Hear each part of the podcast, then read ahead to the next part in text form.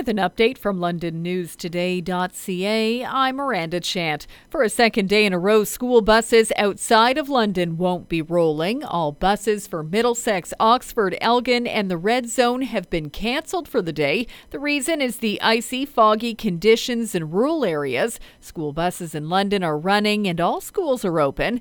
A fog advisory is in effect for much of the region with visibility near zero in spots. Conditions will improve throughout the morning as fog lifts and a rising temp melts ice left from yesterday's freezing rain. The man convicted of murdering a London Muslim family with his truck says he has deep regret. Nathaniel Veltman offered an apology on day three of his sentencing hearing yesterday. The 23 year old told the court he can't undo the pain and suffering he's caused.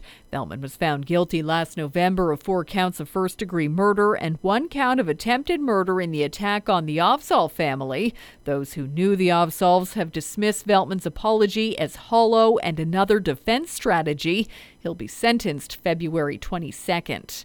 Ontario's kindergarten curriculum is getting an overhaul. Education Minister Stephen Lecce has announced a new back to basics way of learning. He says it will combine hands on and play based learning to give kids foundational skills in reading, writing, and math. The new curriculum will start next year.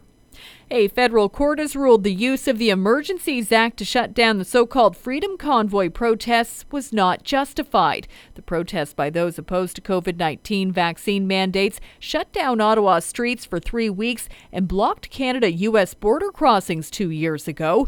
In his decision, Justice Richard Mosley says he believes the legal constraints to declare a public order emergency were not satisfied. The feds plan to appeal.